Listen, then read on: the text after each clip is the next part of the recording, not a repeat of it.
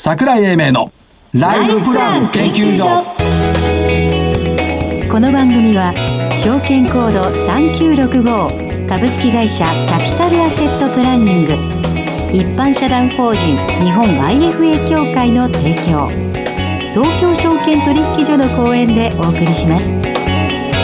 こんにちは桜井英明です。なんかねいいことがあるような予感がするんだよおおいいですね。心晴れ晴れ。そして、日本 IFA 協会の正木明夫です。そしてアシスタントの飯村美希です。よろしくお願いしまよろすしくお願いします。正木さん暗くなかった今。えそうですか？黒くない人がせっかくさ晴れ晴れとしてるっつうさ正木明夫です。落ち着いてね。うんもう70過ぎてんだからもう落ち着いてるでしょ別に。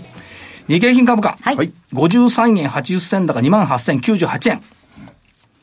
どうなんですか？ビットコインに左右されてましたよね。しかし激しいですねいつの間にかビットコインが主役になってるし、何よりね、今週前半実況やってて、初めてだね、台湾加権指数を気にしながらそう、はいはい。実況やってたのは。うんうん。やっぱり、その、極小の半導体っていうのは台湾のシェアが92%だから、台湾でのコロナの拡大っていうのは、やっぱりちょっと警戒感にもつながった。まあ、これは止まったんでね、えっと、日本の方も落ち着いてるっていう部分もありましたし、先週の下げの中ではセールスフォースのね、えっと、ワクチン受注のトラブル。はい。これ意外と効いてるのよ。なるほどというふうに思っているんですけど、まあ今日のところはプラスで終わった。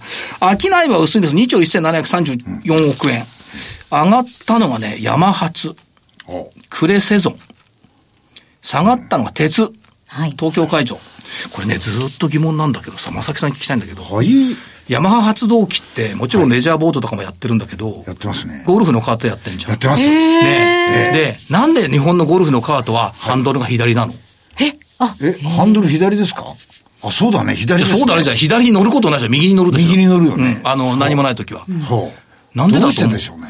わかんない。の設計上の問題ですか？しかもさ、左ハンドルのくせに、アクセル右でブレーキ真ん中で、ふだからね、安全性のためとも言ってるし、カート道が左に側が多いから降りやすい、あ、右側が多いから、あ左側にあるから、あの、フェアウェイは右だから降りやすいとか言うんだけど、よくわからん。いや。だってカート道反対に作りゃいいだけじゃないですか。達人の言うことは違いますね。そうでしょうね。ということですよ。はい。だからどうぞ。素朴な疑問がたくさんあったんですよ。で、今日良かったのはね、はい。あのーこの世の中にはアノマリーっていうのがあるんですけど、はい。昨日ですね、ガッキはい。結婚発表があってはい。星野源さんと荒垣結衣さんが、でね、芸能人の結婚ショックっていうのがあって、知らないでしょ僕も知らなかったんだけど。過去結構なショックが起きてますよねえーっとね、一番すごかったのは去年の10月1日、はい石原さとみショック。はい東証システムトラブルで売買停止。ありましたねそれと一緒になりますか？その前、2018年12月25日、小倉優子ショック。結婚。戦闘円安。そうですか？えー、2016年6月13日、有価ショック。582円安。2016年1月12日、北川景子ショック。479円安。2015年8月22日、堀北巻ショック。895円。そうねあのもう一個加えると、2016年1月13日、スマップショック解散、474円安。というのがあったから、今日は良かったですね、50円だから。ええそこに行く。四方八方にアンテナを張っておかないと、株の市場ではやっぱりね、いけないと。いうことで、先週の銘柄運いきますね。はい。えーっと、リバイバルできた2週連続の富士フィルム4901。はい。248円高丸。丸。はい丸。はい、一言どうぞ。どうぞ。よかったですね。さっき何つってたし？え？知ってる？さっきどうぞ。医薬品ですよ。なんか自信持って言ってたよね。いいから上がった理由をね。材料ですよとか言ってなかった？よおっしゃってました。先週何つってたのえおかしかったね。先週負けた後に罰だった。私、ランラン執念のフィジフィルムよかったでしょ？ランドコンピューター、丸、バイセル、はい2693円から3695円、1000飛び飛び2円高。すごいなあもうディレクターが張り切って桜のマークをもうさここに貼り付けてますからあの古いね。着物は早くバイセルで売りましょう。新しい丸がついた GMO メディア。38円高丸。丸日本 PC サービス。えー、引けを見ると1878円丸。ということで、丸々丸々丸ということもあると。はい、みんな丸で丸ということで、まあ、あの、年の子で正木さんの勝ちにしましょう。いえいえいえそういうのは勝ち負けなしで、えー、気持ちいい今日の。はい。えーっと、4月1日にもちょっとお話ししましたが、日本電産6594。はいまあ、モーターの時代がいよいよ来るぞいうことで、えー、営業体制、販売体制、製造体制、もうすでに手を打ってあるということで、めちゃくちゃ早いですね。うん、うん、こういう企業が成長するのではないかと思います。どうして？以上。どうして？なんででってみんなモーター必要じゃないですか。ドローンにしたってモーターだし、ロボットにしたってモーターだし。自動車は言わずや。ね。動くものはみんな、ね、動くものはみんな必要になる。ちょっと喋っといてコード番号探してみます、ちょっと喋っといてなんてことがあるんですか ?6594 って言ったじゃないですか。いや、他の銘柄、これ自分の銘柄のコードをその、桜井さんの頭の中にある銘柄のコードは出てこないですね、私たちも。出てこないよね。だからといってさ、銘柄ぐらい、コードぐらい調べとけっていつも言われてんのよ。急に今桜井さん思いついたってことですよね、何か銘柄を。そうにもなってみてよね。何でしょう。え？こういうこと言われて、今度は。えっと、私ね。いじめてやろう。じゃ今出たか、LTS。はい。お、はい。えっと、いくつだっけ ?LTS。証券コード。6すぐ出ますか？あれ？さあ。もう。6560。6560。LTS。うん。さっき樺島社長と話してたんだ。あ、そうですか。はい。ほいで、えっ、と、今週一回ストップ安してんだけど、うん、決算、もう第一四半期としては最高なんだよ。ですよね。利益も、売上も、うん、で、ストップ安した原因かわいそうよ。何したのえっ、とね、利益も、純利益も、売上高も二桁増益なの。増収増益なの。はい、営業利益だけ7.9%増益だったの。一桁。うん。これ、これでね、売られるのはかわいそうだろうって。時々最近ありますね、こういうの。うん、で、話してたら、はい、いや、まあまあ、想定の範囲内なんだっていうことは言っていて、やっぱり、あの、四半期のブレはあるんですけども、ただまあ、設備投資してるんでね、まあ、その分もかかってる、それはこれ未来の果実というふうに捉えてほしいっておっしゃったの、確かその通りだなと思ってるのと、うん、あの、IT を目標にしちゃいかんよね。つまりこれツールであってね、その LTS としての戦略は、クライアントの利益をどうするかっていうのを考えるってことで、うん、そのツールがね、あの AI、あの AI だとか、そういった DX だとかになってるんで、なんかね、ツール市場主義からはやっぱこれいかんと。はいはい。これは本物だなと思ったんで、LTS ね。はい。それと、えー、っと、ちゃんと準備はしたのよ。はい。した。はい。えー、っと、どれだっけ？三菱ケミカル。はい。お ?4188。ね、これ、三菱ケミカルじゃない、田辺三菱。中にあるのが。うん。まあ、あの、いろんなワクチンとかもやり始めてるんですけども、新型コロナウイルスのワクチンのフェーズ2の試験、良好な結果が出た子会社でね、うん、これは昨日、一昨日かな、発表、昨日か発表してましたけどこれね、うちの近くに研究所があるのよ。はいはい。三菱ケミカルの。なるほど。だね、でっかいクレーンが入ってね、なんかすごい新設してるのよ。工場？あ、研究所？研究所。で、位置的には田辺三菱のとこなんだよね。なるほど。すごい山二つ分ぐらいあるからね、研究所。それ見た瞬間にこれ三菱ケミカルいいなと思って。4486ユナイトグロー。えっ、ー、と、中堅中小企業向けに IT 人材と知識を提供しているということで、セキュリティの研修なんかも拡大してきている。あと、6612バルミューダ。はい。初めて見た。トースター。2万5千円なり。ああ、でも美味しそうですよね。うん。ということで、以上の銘柄群を出したいと思います。この後ゲストのご登場です。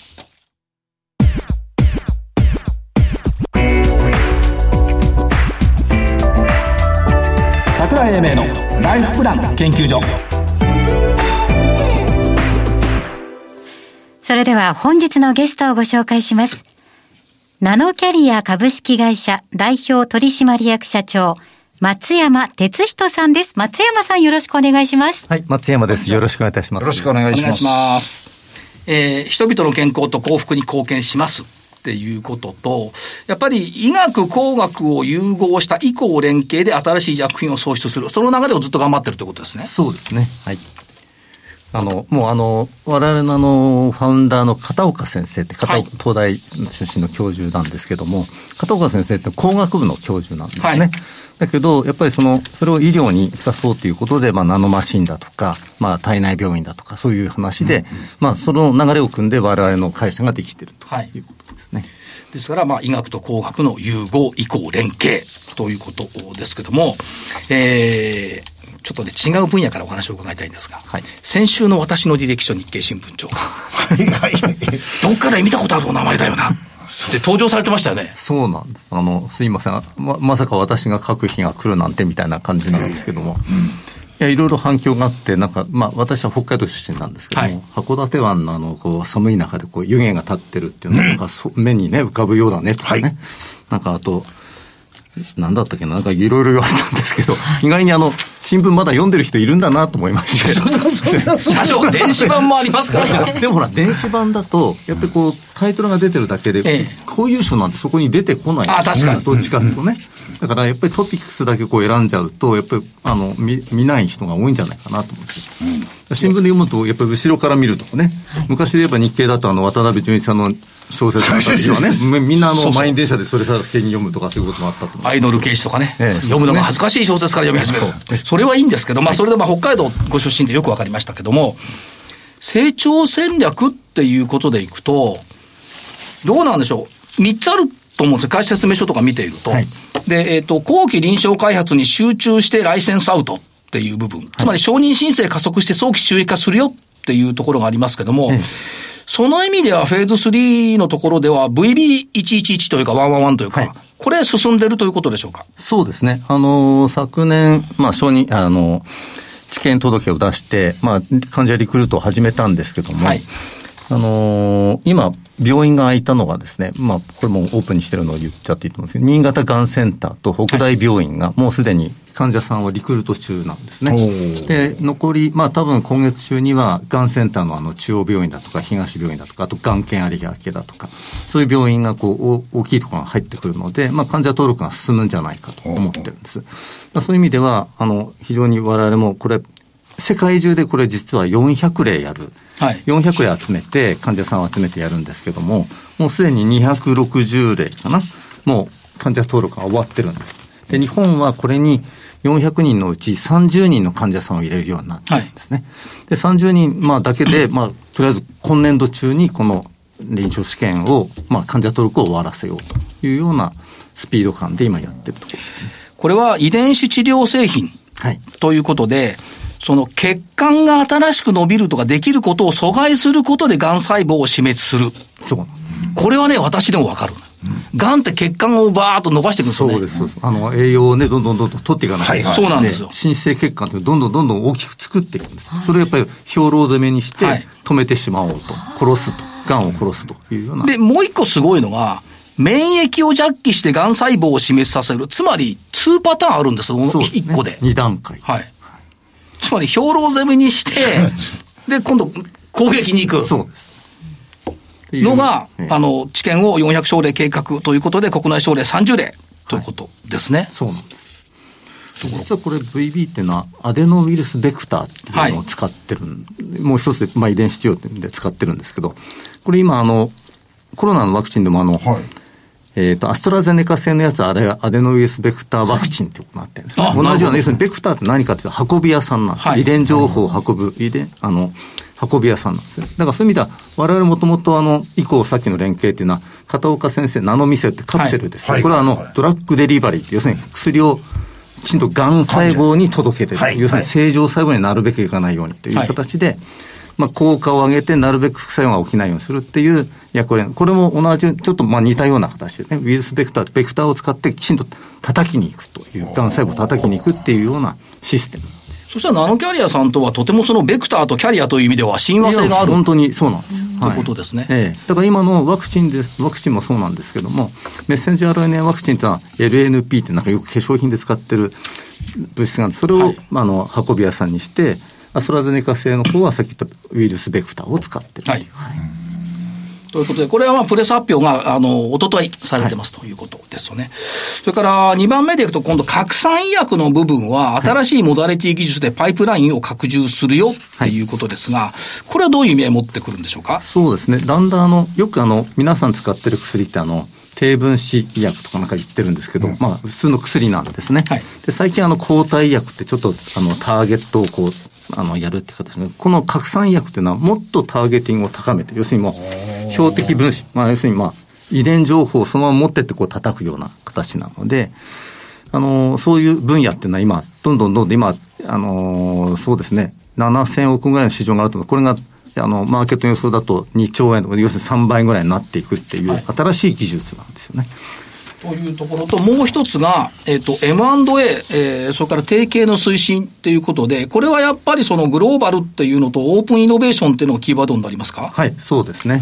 やっぱりあの、オープンイノベーションって言ったときに、我々やっぱり、所詮バイオベンチャーで、まあ日本の大企業でもそうだと思う。一社でなかなかっていうのはね、まあアメリカでもそうですけど、つつ次々あの、ファイザーでもどこでもバイオベンチャーどんどんどんどん買っていく。はいやっぱりそういう、あの、業界だと思うの。で、我々も別にベンチャーだからといって、別にいろんなとこ買っあの、か買ってって、新しいその技術とかね、あるいは新しいこの日本にまだ導入されてない薬、で、大手の製薬メーカーが手をなかなかつけにくいところ。とかいうのも狙っていければと思ってやってますね。あと多分これの延長線上にあると思うんですけども、新しい会社のプライム RNA、はい設立されました。はいえーっと、目的としては変形性関節症、これ膝が痛いとかそういうやつですよね。そうですね。それに対する機能維持治療法の開発をするっていうことですけども、これも進めていくっていうことですね。そうですね。これあの、もともとさっき言ったあの、拡散分野で、あの、いくと、メッセンジャー RNA を使った、あの、治療製品なんですけども、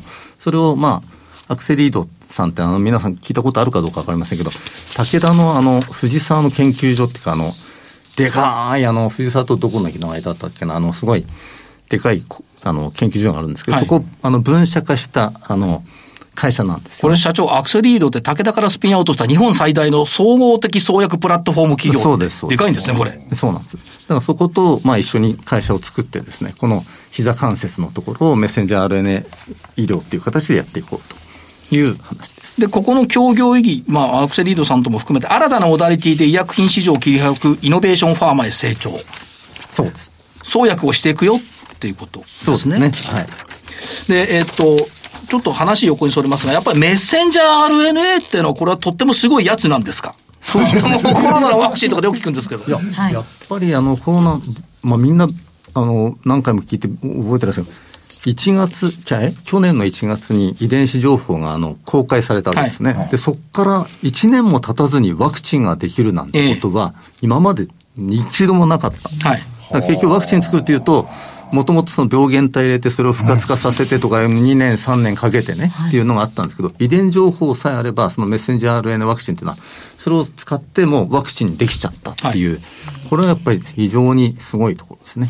ということは、このメッセンジャー RNA が、まあ別にワクチンだけではなくって、いろんな分野で今後お活用できてくるっていうふうに読んでいいですし、御社もそこに注目していると。そうですね。で、メッセンジャー RNA って実は非常にこう、フラ、フラジャイルってなんていうんですかね、あの、こう、えー壊れやすいはいものなんです。だから我々の実は治療、あの、さっきの膝関節でも、さっき言った DDS、ドラッグデリバリー、我々の元々の技術を使って、はいこう、きちんと幹部に、あの、注射して治そうっていうやつなんですよね。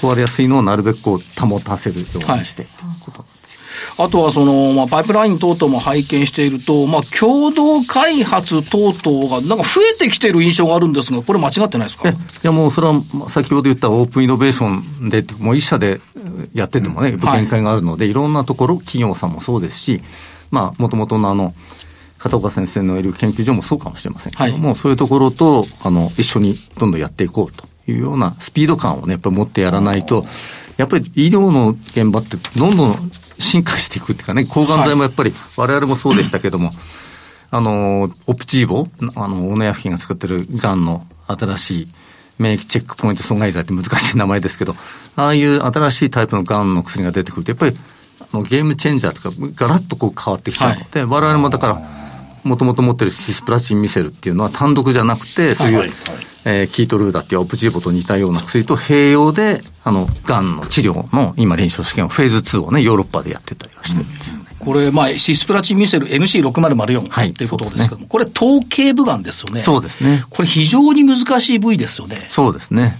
でも、そこを直すと、やっぱり応用も効いてくるってことですね。そうです。ですから、まあ、あのー実は、まあ、か、まあ、海外からも、こういうの今進んでると、やっぱり、それを、逆に僕らはアウトライセンスっていうかもう、導入導出してですね、はいまあ、要は、それ、海外でなんか臨床試験自分たちでできないかとか、そういう話も来てますね。なるほど。あとはその、おまあ、アキュルナさんとの動きによって、これでパイプラインやっぱり増えた。そうですね。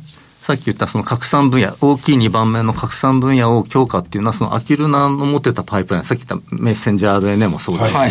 よく SIRNA っていうのもあったりですね、アンチセンスっていうのもあったり、3つぐらいこう、ポーンと持ってきて、ただ、初期、割とこう、早いステージなので、そういう意味ではその A メドってあの、国の機関からですね、やっぱりお金を、研究費をこう、まあ、もちろん申請して通らなきゃいけないんですけども、はい、そういうのを通って、あの、もらいながらですね、やっていくと。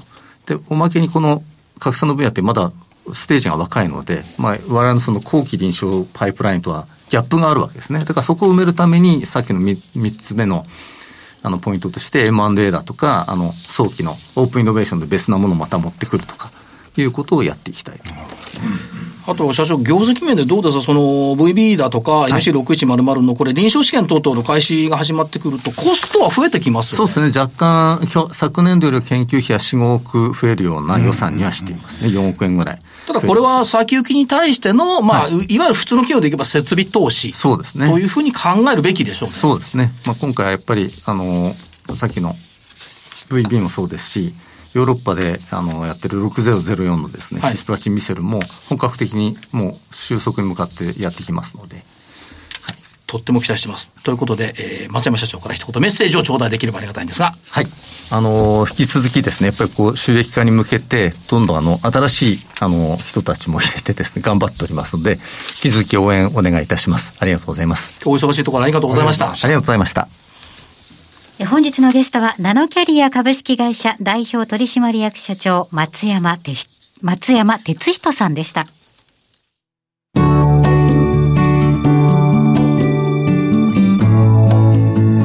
今週のライフスイート。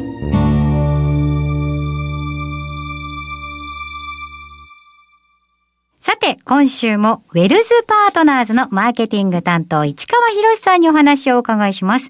このウェルズパートナーズという会社さんはですね、資産管理運用のアドバイスを行う独立系プライベートバンキングです。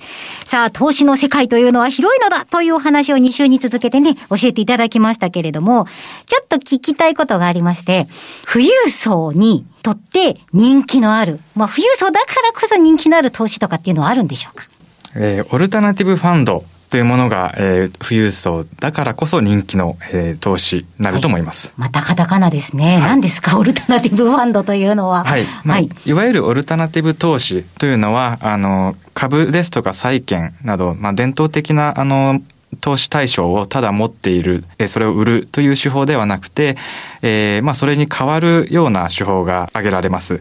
例えば、えー、現物取引、先物取引を混ぜたような手法ですとか、はい、広い意味では不動産、えー、金などの、えー、投資をするということも入ります。はい。えっ、と、具体的に言うとどういうものになりますか？具体的には、ロングショートという手法がありまして、はい、まあ、ロングは買い、うん、ショートは売り、はい、まあ、空売りのことですね。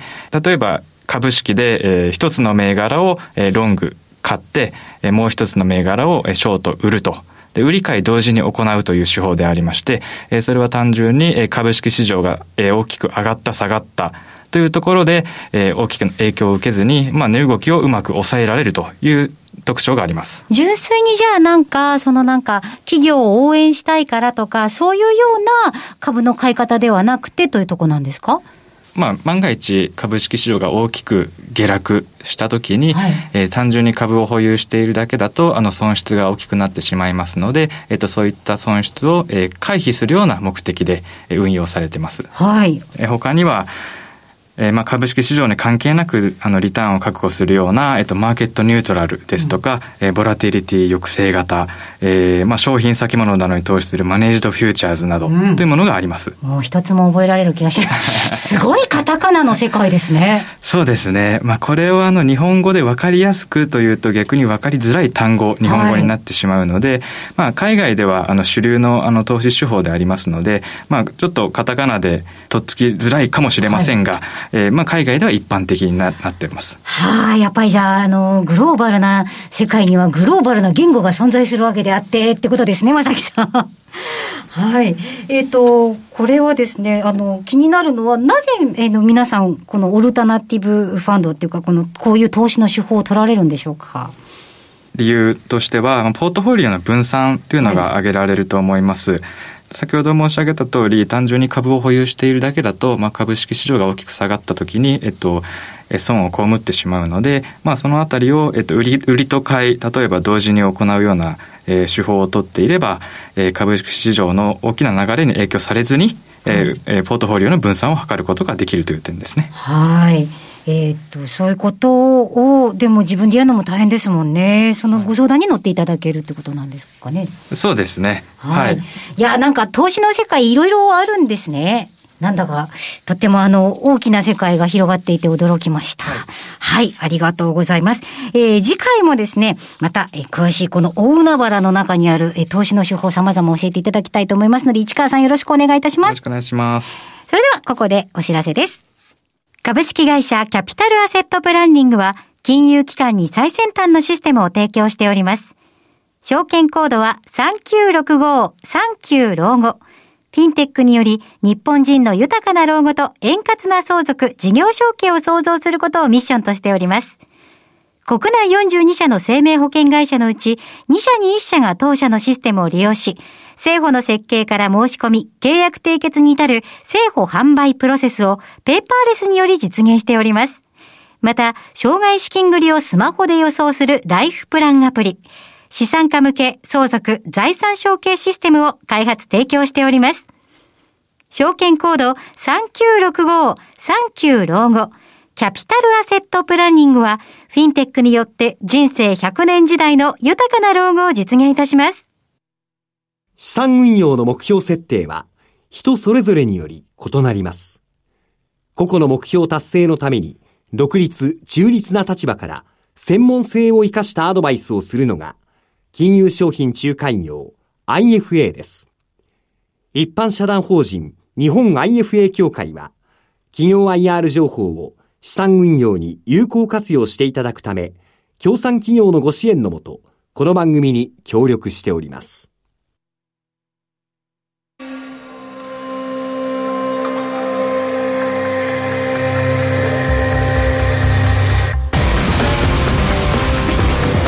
桜井英明のライフプラン研究所